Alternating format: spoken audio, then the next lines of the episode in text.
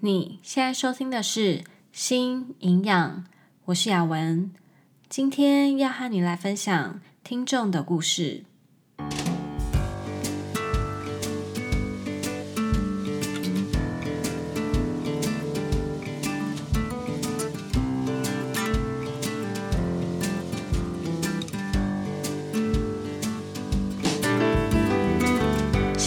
这个频道是为了要传达营养理念和讯息，而不是提供任何医疗相关的诊疗。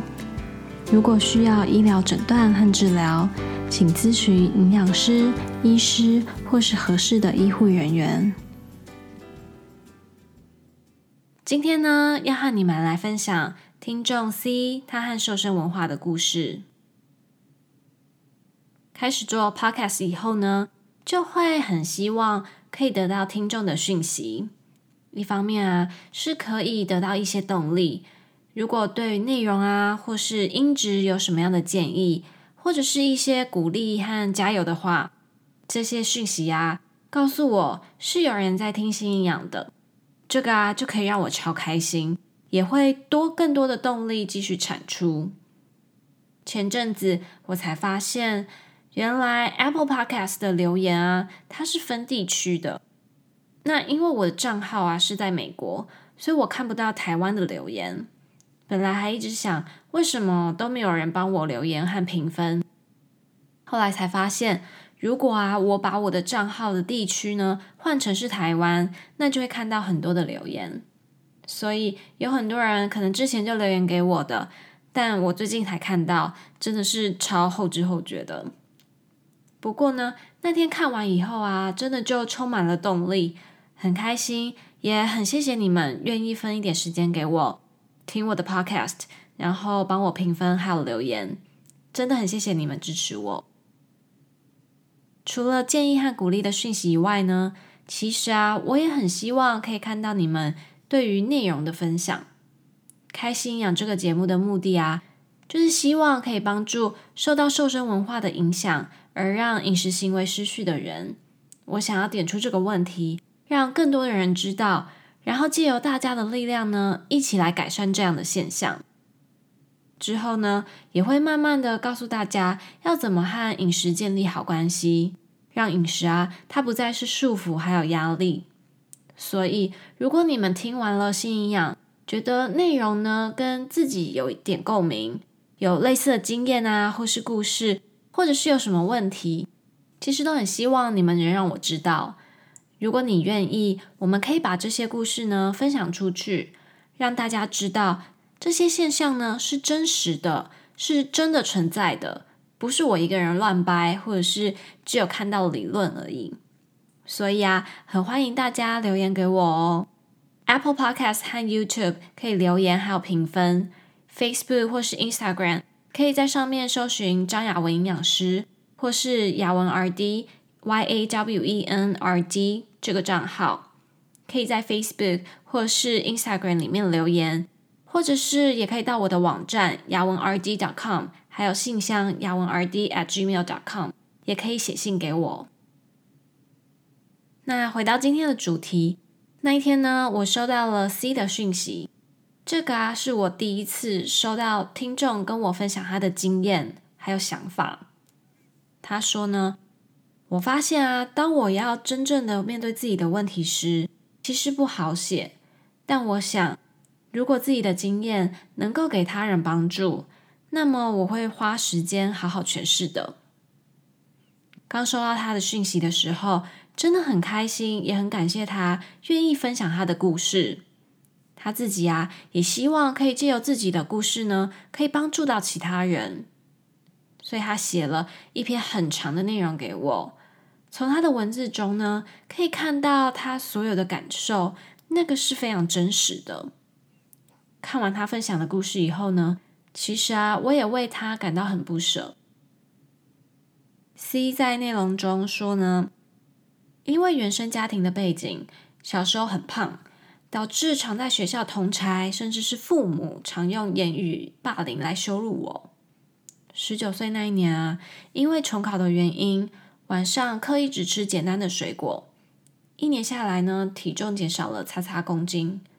虽然是个好事，去做健康检查也都很正常，但是心里却变得不正常了，连带着和食物的关系也改变了。非自己真心想要减重，只是单纯因为从早做到晚上，觉得自己这样下去呢会很惨，才让自己晚上少吃。因为意外得来的奖赏，变瘦了。得到许多人的赞美，让我开始变得十分重视外表，即瘦就是美。从此之后，就再也没有享受过食物了。不是自暴自弃的暴饮暴食，就是生气自己不能控制饮食，反而胖的时候，我吃的很快乐呢。我们之前在第二集“不要在我身上贴标签”讲体重污名化的时候，有提到，体型比较大的人呢、可能会遭受到身边人的嘲笑啊、霸凌啊，这些很不好的对待。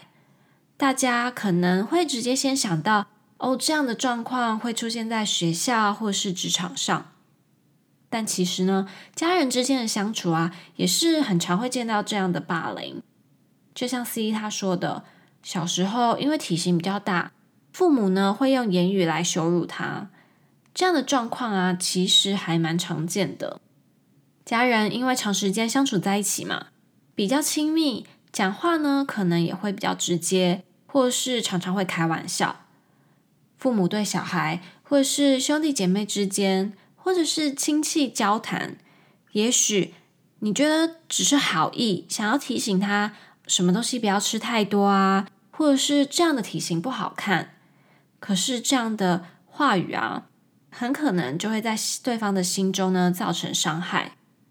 尤其是如果是对年纪还很小的小孩说，他们因为还不太有能力去分辨是非，这样的话语啊，会很容易在他们的心中呢造成影响还有创伤，而且这样啊就会逼迫他们去接受对于饮食还有身体意象 （body image） 的既定印象，很多的价值观啊也都会被扭曲。而这样的影响就从小跟着他们，然后影响着他们一辈子。所以瘦身文化啊，它并不是只会从社会中才会接触到，其实在家人之间的相处呢，就有可能从小就开始受到瘦身文化的影响。刚刚 C 也提到了，他重考的那一年，其实也不是刻意要减肥的，只是觉得自己花了很多的时间坐着，活动量很少。为了健康呢，晚上才会减少进食量。这样的改变让他体重下降了，而且在健康检查的结果里面也都很正常。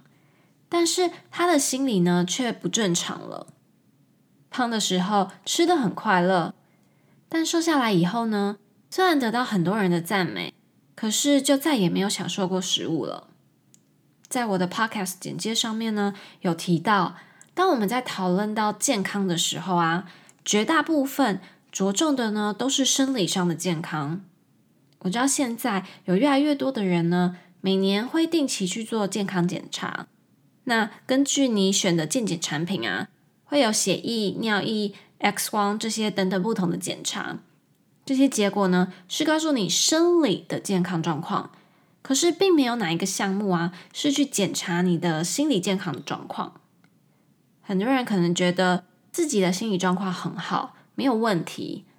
当然啦，我不是心理师，也没有学过心理相关的专业课程。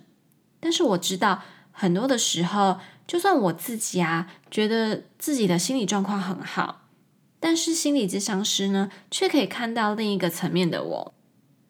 我觉得亚洲文化呢，让我们很习惯把自己的感受藏在心里面，不愿意讲出来。也因为这样，我们很常忽略或是压抑心理上的需求。瘦身文化呢，在心理上的影响是很深的，但因为我们很少会把重点呢放在心理健康上面，所以瘦身文化很难被我们辨认出来。所以像 C 这样，虽然瘦了，表面上呢看起来很健康，但是他的心理呢是受到影响的。受到瘦身文化的约束，他没有办法再全心全意的去享受食物了。没有节食的时候，虽然他的体型比较大，但是吃对他来说呢，是快乐的，是没有压力的。瘦下来以后，虽然得到了其他人的称赞，但也让他跟随着大众啊，对于外表所定义的美丑，也让他自己的饮食行为呢，失去了控制。那 C 还提到了，我很喜欢吃糕点面包，每次吃这些食物被家人看到，他们就会念我，一念我啊，我就吃更多，因为我生气。食物啊，它渐渐的。变成了我的宣泄，而不是享受。然而怕被念，所以我会躲起来吃东西。常常我吃完食物，根本忘记食物吃起来的感觉是什么。我总是很快速吃大量的食物。当我当下吃到不好吃的食物，就会吃更多的东西。因为补偿心理，所以我会再去买其他的食物。然后责备自己的失控，导致恶性循环，永无止境。所以体重总是忽胖忽瘦。如果控制得好，就会变瘦；控制不好，就会失控。只有极端，没有中间值。我不吃减肥药物，都是靠饮食控制加运动，让自己减重成功。不知道你们有没有发现，新营养的副标题啊，是 “Make peace with food”。和食物和平相处，和饮食维持良好的关系，这个呢是我一直一直想要强调的。而刚刚 C 所提到的，其实就是一个很真实的例子。他和食物的关系呢是不好的，是不和睦的。食物啊，变成他宣泄情绪的一种方式，也是他叛逆的一种反应。外在的声音啊，太多了。家人告诉他不能这样吃，不能那样吃。其实就像小朋友那样，你告诉他爬太高会很危险，尤其是当你反应越激烈的时候，他们呢就会越想要去爬高。当限制或是规则去规定了我们应该怎样，或是不应该怎样，其实，在我们的内心深处啊，是会很反抗的。因为这些限制是让我们的自由权、主控权呢被剥夺了，所以自己会很生气，对自己生气，对这些限制生气，对失去了自由这件事而生气，接着会大量吃进去这些被限制的食物来作为补偿或是反抗。在这样的状况下，即使这个食物啊是我们最喜欢的。吃完以后，应该要是最能满足自己的心嘛。但因为这个时候呢，食物啊，它已经不是食物了，食物变成是一种用来宣泄情绪的方式，所以会没有办法好好的品尝它的滋味，内心呢也没有办法被满足。吃完以后啊，反而会觉得很空虚。饮食控制呢，它是没有办法帮助你减重的。这个啊，我们在第八集为什么节食瘦不了有提到。如果还没有听过第八集，记得要回去听听看哦。C 在讯息里面也写到了，家庭生长环境加上活在这个世代衔接着瘦身文化的影响之下，让我心里产生了严重的肥胖恐惧。瘦身文化仿佛也在加重语气的告诉我，瘦就是美。才有人喜欢，才有人爱你，才不会被排挤，会被别人看见，不再被欺负，才会有朋友，甚至是男朋友。食物本身没有不对不好，我真心相信上帝创造的每一样东西都是好的。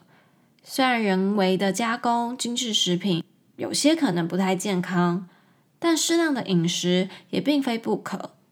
虽然脑袋都知道，但我的心里却不这么认为。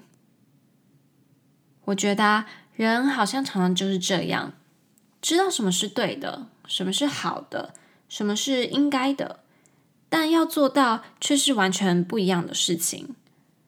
很多人跟我说，信仰前几集的主题，像是体重污名化、瘦身文化、肥胖恐惧这些主题啊，都很类似，大家听完也都了解了，接收到我想要传达的讯息。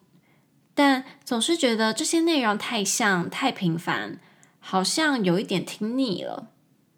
也许正在听信仰的你呢，也有相同的感受。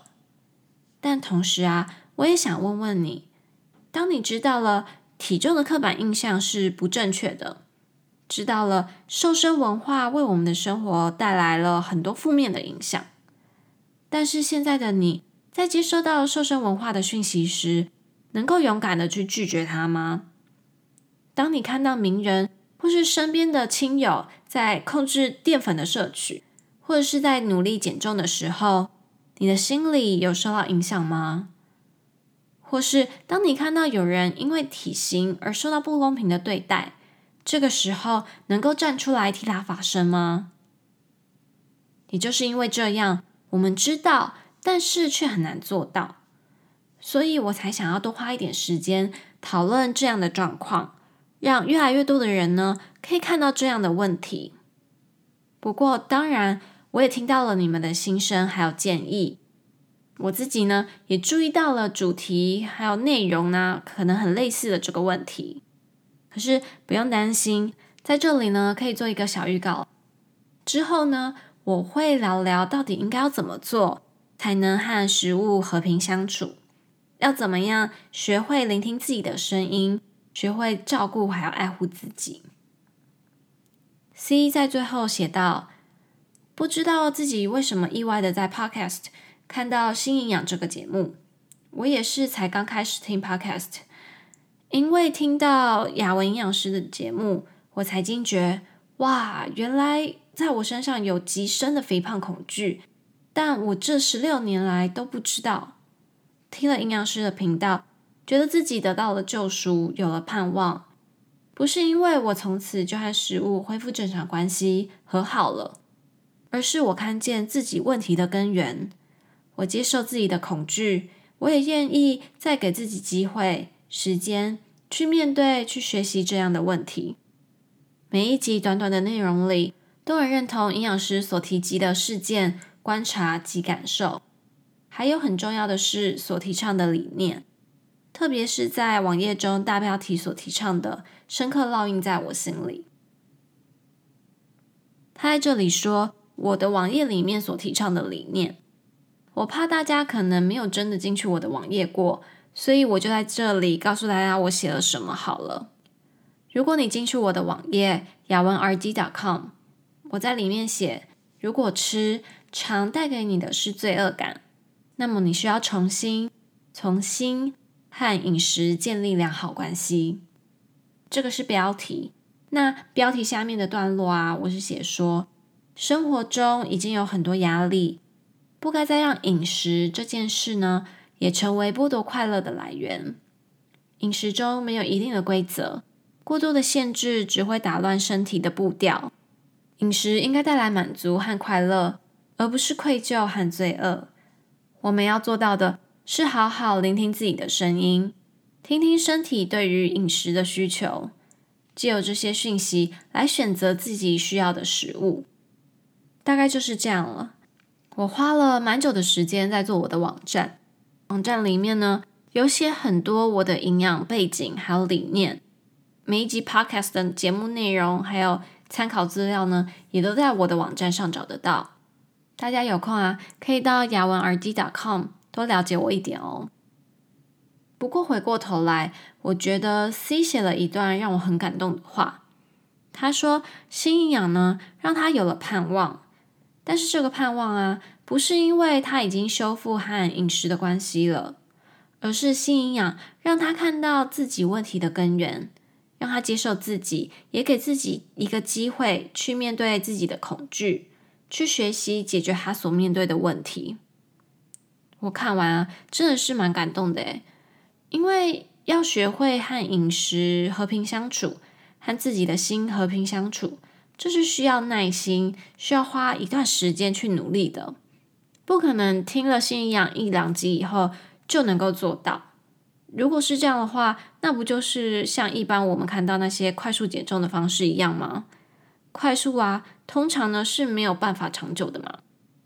但是如果新营养的内容啊，是可以让你看到自己的问题，让你接受自己，然后鼓励自己去学习改变，那新营养的努力呢，也真的很值得了。所以啊，如果你也和 C 有相同的想法，因为心营养而有任何一点点的改变，都很希望你能让我知道，因为这些啊是能让我继续坚持下去的动力。看到我的网站所写的内容以后，C 说：“我心想，对，为什么我吃东西这么痛苦？这么多年都这么痛苦，人生已经够苦了，唯一会让我感到快乐之一的就是吃美食。为什么被限制的这么痛苦呢？为什么我不能做？为什么别人可以，我却不能？真心希望不想要再听到你怎么吃这个？它热量很高诶。怎么吃那么多淀粉？很甜，会胖。不要太常吃啦，这不好啦。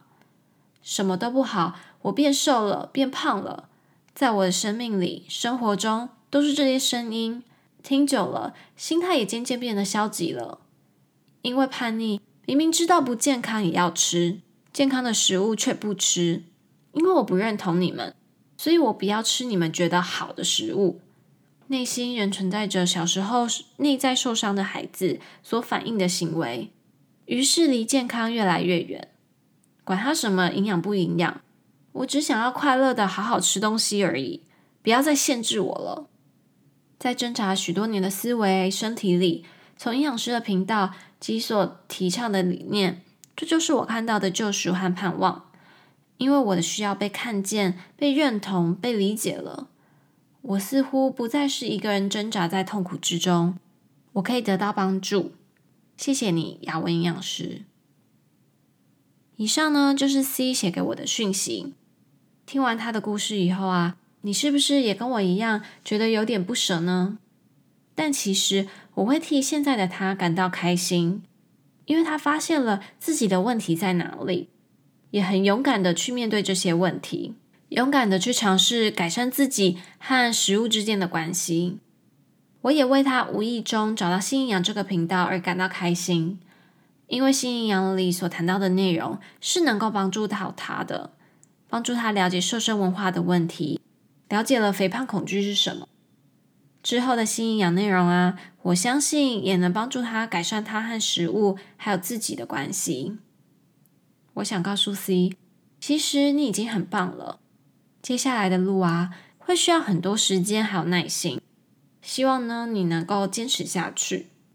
在这段时间里面会比较辛苦，你要记得对自己好一点，不要太过责备自己。也要记得是要为自己而吃，为自己生理和心理的健康而吃。不要因为对别人的话语生气，或是因为瘦身文化而用吃来宣泄。这样啊。只是在惩罚自己而已，是不值得的。听到这里，你可能会觉得我说的不是那么的具体，但因为今天的重点啊，是想要分享 C 的故事嘛。